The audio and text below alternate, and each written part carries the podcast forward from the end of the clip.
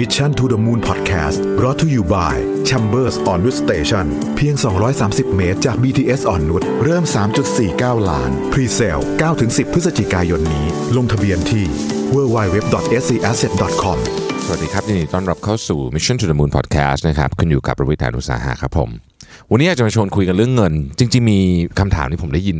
ได้ได้รับบ่อยเหมือนกันก็คือคำถามว่าเอ๊ะ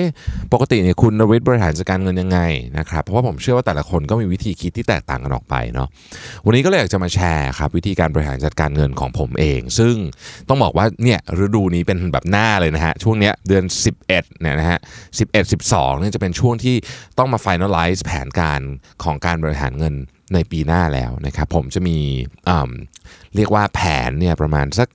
ล่วงหน้าหนึ่งปีอะไรเงี้ยนะครับอย่างน้อยอย่างน้อยเดี๋ยวเดี๋ยวจะเล่าให้ฟังว่าจริงๆมันไปไกลกว่านั้นอีกแต่ว่ามันจะมีการปรับแผนเนี่ยใหญ่ๆครั้งละปีละครั้งนะสำหรับผมนะครับต้องเล่าอย่างนี้ก่อนการวางแผนการเงินส่วนบุคคลเนี่ยเป็นเรื่องที่สำคัญมากเพราะว่ามันส่งผลกระทบไม่ใช่เฉพาะต่อตัวคุณเองนะฮะต่อครอบครัวด้วยต่อความสัมพันธ์ด้วยรู้ไหมเขามีการวิจัยนะครับที่บอกว่าเรื่องที่ทำให้คนทะเลาะกันเยอะที่สุดในชีวิตคู่ก็คือเรื่องเงินนี่แหละนะดังนั้นถ้าเกิดเราวางแผนจัดการเงินดีเนี่ยนะครับเราก็จะทำให้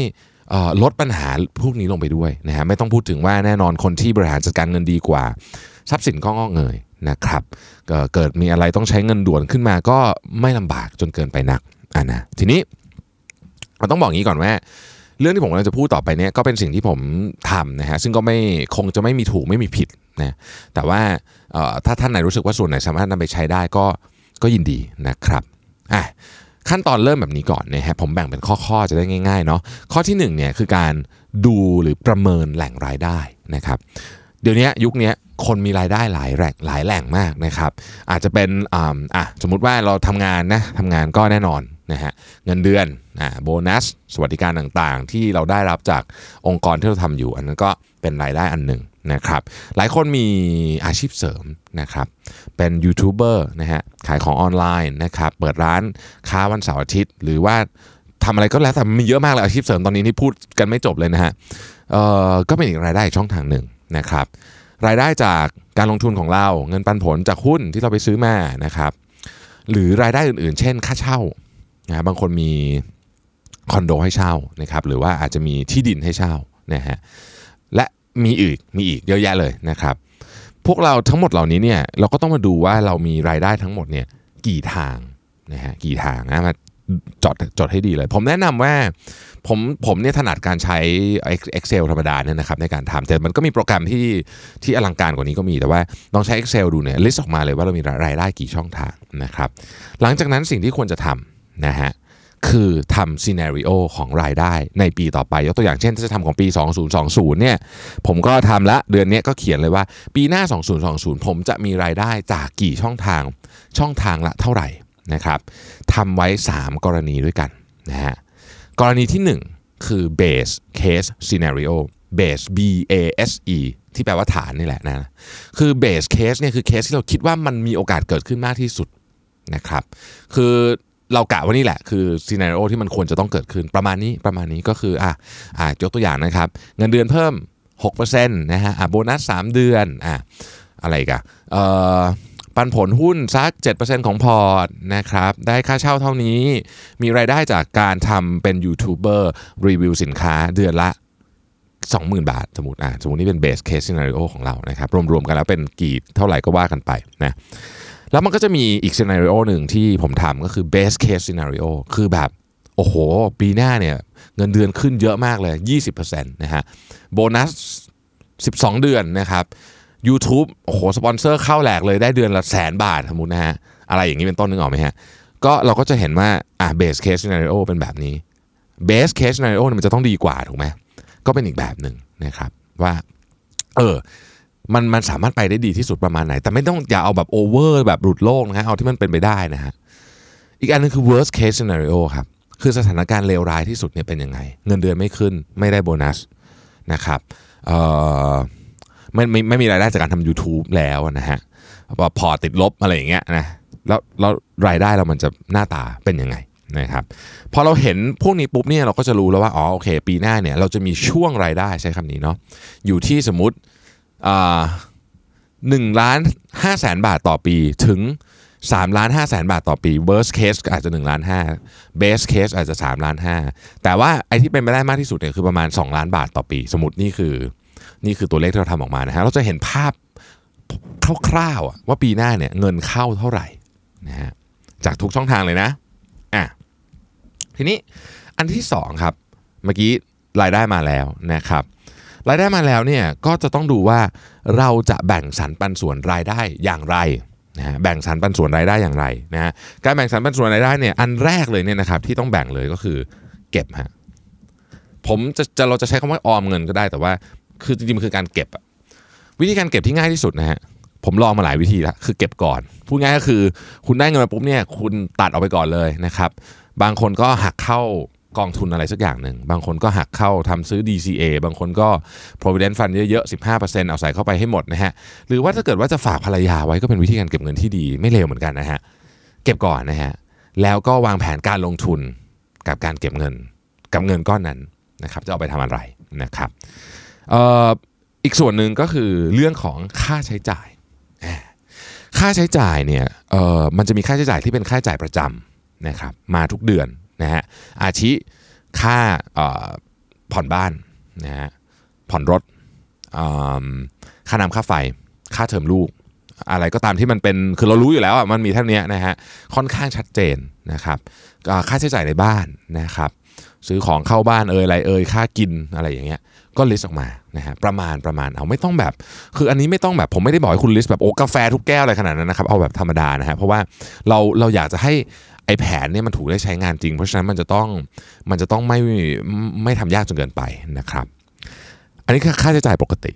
ค่าใช้จ่ายไม่ปกติมีหลายประเภท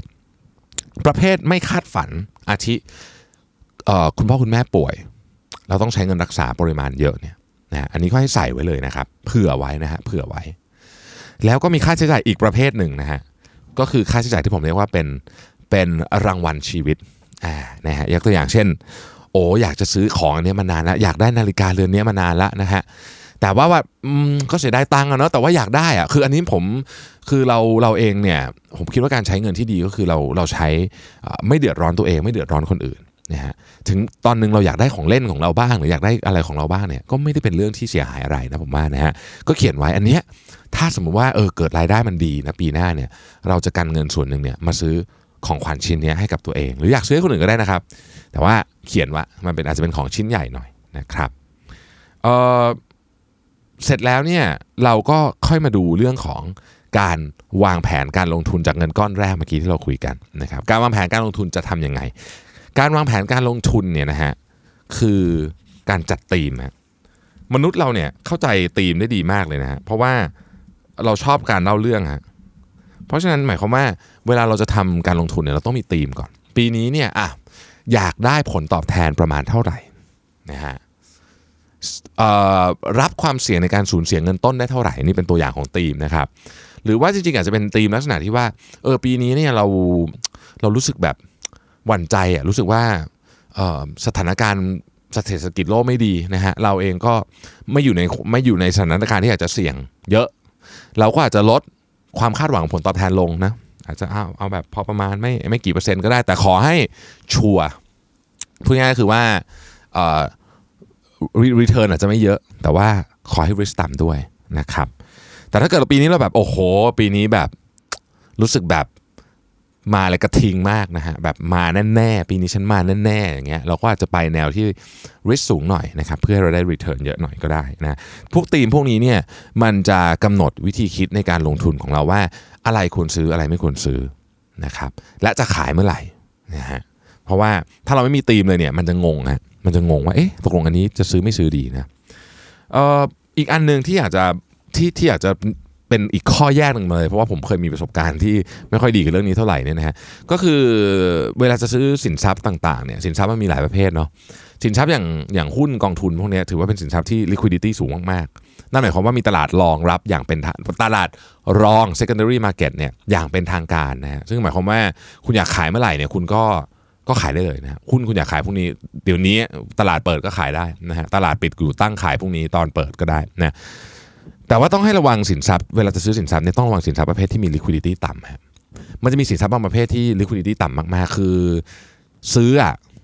มาแล้วเนี่ยเวลาจะขายไม่ได้ขายง่ายๆยกตัวอย่างนะฮะยกตัวอย่างที่ดินก็จะเป็นของที่ liquidity ไม่ได้สูงมากนะคือเป็นของเป็นการลงทุนที่ดีนะครับสำหรับหลายหลายคนที่ที่เห็นศักยภาพในที่ดินแต่ว่าต้องต้องยอมรับว่า liquidity ของที่ดินไม่ได้สูงไม่ใช่ว่าคุณจะขายเดี๋ยวนี้แล้วจะได้ตังค์เลยเดี๋ยวนี้เนี่ยมันมันคงจะไม่ใช่อย่างนั้นนะครับเอ่อของบางอย่างอย่างเช่นเอ่อภาพเขียนอ่าบางคนก็สะสมภาพเขียนนะฮะภาพเขียนเปียโนของเก่างานศิลปะพวกนี้ก็ไม่ได้ liquidity สูงทุกอันนะครับที่ liquidity สูงสูงหน่อยที่มาหมวดแบบกึ่งๆจะไม่จะเรียกว่าเป็นของสะสมอ่ะนะก็คือนาฬิกาอย่างเงี้ยอันนี้ก็จะเป็นประเภทของที่ liquidity สูงขายได้ทันทีนะครับก็ต้องก็ต้องให้ระวังเวลาจะซื้อของที่ liquidity ต่ำเนี่ยต้องเข้าใจลักษณะของมันด้วยไม่ได้ว่าห้ามซื้อนะครับแค่บอกว่าต้องเข้าใจลักษณะของมันนะครับทีนี้ข้อสุดท้ายฮะคือ monitor เคยได้ยินคำนี้ไหมฮะ what gets measured gets managed gets monitor นะฮะคือคือคุณต้องมีคนคุณคุณต้องมีวิธีการบริหารจัดการพอร์ตของคุณพูดง่ายๆคือว่ามันจะต้องมีคนเข้าไปดูอะนะครับเหมือนกับเงินบริษัทอะเงินบริษัท ซี เอฟ โอ ดูทุกวันใช่ไหมนี่เงินเราเนี่ยเราดูบ่อยแค่ไหนนะครับคือถ้าเกิดคุณเป็นคนที่สมัยก่อนเนี่ยผมก็เป็นพวกแบบหมกมุ่นชอบเล่นหุ้นเนาะซื้อเองขายเองอะไรวันๆนี่แบบบางทีประชุมอยู่ก็กดอยู่ใต้โต๊ะอะไรเงี้ยจนมาถึงวันนึงผมรู้สึกว่าไม่ไหวอะให้ professional เขาทำดีกว่านะครับเดี๋ยวนี้ผมแทบจะไม่ทำเองแต่ผมมีคนช่วยดูแลนะครับหากคุณเป็นคนที่ยุ่งมากอารมณ์คล้ายๆผมเนี่ยนะฮะไม่มีเวลามานั่งโยกย้ายเปลี่ยนพอร์ตประชุมอยู่ก็ต้องมีเสียงเตือนตึ้งๆหุ้นขึ้นหุ้นลงเลยเนี่ยนะครับเอ่อไม่อยากจะมีอยากจะสบายๆไม่ต้องมีไม่ต้องไปมอนิเตอร์อะไรตลอดเวลาเนี่ยนะครับให้ผู้เชี่ยวชาญทำเป็นสิ่งที่ดีมากอันนี้ผมเรียนรู้มาด้วยตัวเองเลยว่าการให้ผู้เชี่ยวชาญทำเนี่ยเราเอาเวลาของเราเนี่ยไปทำงานที่เราถนัดอย่างอื่นก็คือเนี่ยอาชีพการงานของเราเนี่ยนะฮะดีกว่าสบายใจกว่านะครับแล้วก็เขาก็มารีพอร์ตมาให้เราตลอดเวลาด้วยว่าอ้าวตอนนี้เงินคุณเป็นแบบนี้นะเราลงทุนในแบบนี้หนึ่ง สอง สาม สี่อยู่นะคุณโอเคไหมอยากเปลี่ยนหรือเปล่านะครับเพราะฉะนั้นเนี่ยมันจึงเป็นสิ่งที่ทำให้เราเนี่ยสามารถที่จะบริหารจัดการเงินของเราได้ดีด้วยในขณะเดียวกันเนี่ยนะครับเงินของเราเนี่ยก็เรียกว่าถูกดูแลตลอดถูกมอนิเตอร์ตลอดอะไรที่ไม่ถูกมอนิเตอร์นานๆนะฮะบางทีมันหลุดเละไปเลยก็มีนะฮะผมทวนนะครับผมทวนนะครับว่าการวางแผนการเงินเนี่ยแบบผมทำนะผมทำยังไงหนึ่งประเมินแหล่งรายได้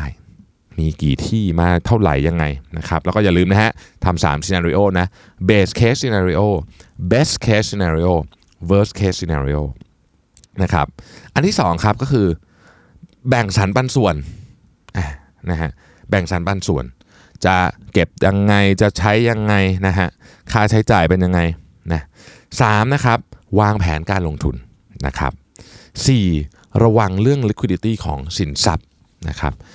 ที่ต่ำๆระวังเวลาซื้อสินทรัพย์ liquidity ต่ำระวังนะครับแล้วก็ห้าก็คือการ manage and monitor นะครับซึ่งผมตอนเนี้ยนะผมบอกเลยว่าพอร์ตโฟลิโอของผมเนี่ยนะฮะผมให้ทาง Phatra Edge เป็นคนดูแลอยู่ Phatra นี่เป็นเป็นเป็นสปอนเซอร์ที่น่ารักของเราใน อี พี นี้แต่ผมบอกเลยว่าผมเนี่ยเปิดพอร์ตเองกับเขาผมเลยผมเลยมั่นใจว่าเขาทำงานได้ดีมากนะครับเนี่ยเขามี tools นะครับชื่อว่า Wealth Compass นะฮะจะสามารถช่วยคุณออกแบบการลงทุนได้ด้วยตัวเองพูดง่ายๆคือคุณคิดอะว่าคุณอยากได้อะไรนะครับแล้วก็ Wealth Compass เนี่ยก็ยังช่วยให้สำหรับคนที่ไม่ค่อยมีเวลานะฮะช่วยออกแบบการลงทุนให้มันเหมาะสมและมอนิเตอร์ให้มันอยู่ตามแผนของคุณได้ด้วยนะครับสำหรับท่านไหนที่อยากลองใช้ tools นะครับเข้าไปลองใช้ได้เลยนะครับที่ phatra edge ดอท คอม นะฮะขออนุญาตสะกดนะครับ worldwide web นะครับพี เอช เอ ที อาร์ เอ อี ดี จี อี ดอท คอม ผมทวนอีกครั้งนึงนะครับ worldwide web นะครับ พี เอช เอ ที อาร์ เอ อี ดี จี อี ดอท คอม นะครับเอ่อ Phatra Edge เนี่ยเป็นบริการสำหรับนักลงทุนที่มีเงินลงทุนตั้งแต่สองล้านบาทขึ้นไปสำหรับใครที่ได้ลองทำ Wealth Compass แล้วนะครับได้ Personalized Portfolio ของตัวเองแล้วเนี่ยมีส่วนไหนที่อยากจะสอบถามเพิ่มเติมนะครับอยากจะพูดคุยนะฮะสามารถโทรไปคุยกับ Financial Solution Center ของ Phatra Edge ได้เลยที่ศูนย์ สอง สาม ศูนย์ ห้า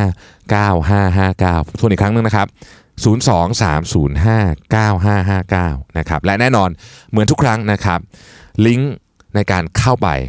ท ที่ phatra edge dot com เนี่ยอยู่ใน description ของ อี พี นี้แล้วสำคัญที่สุดเลยนะครับการลงทุนทุกอย่างมีความเสี่ยงต้องศึกษาข้อมูลให้ดีก่อนตัดสินใจลงทุนนะครับขอบคุณที่ติดตาม Mission to the Moon แล้วเราพบกันใหม่สวัสดีครับ Mission to the Moon Podcast Presented by เอส ซี Asset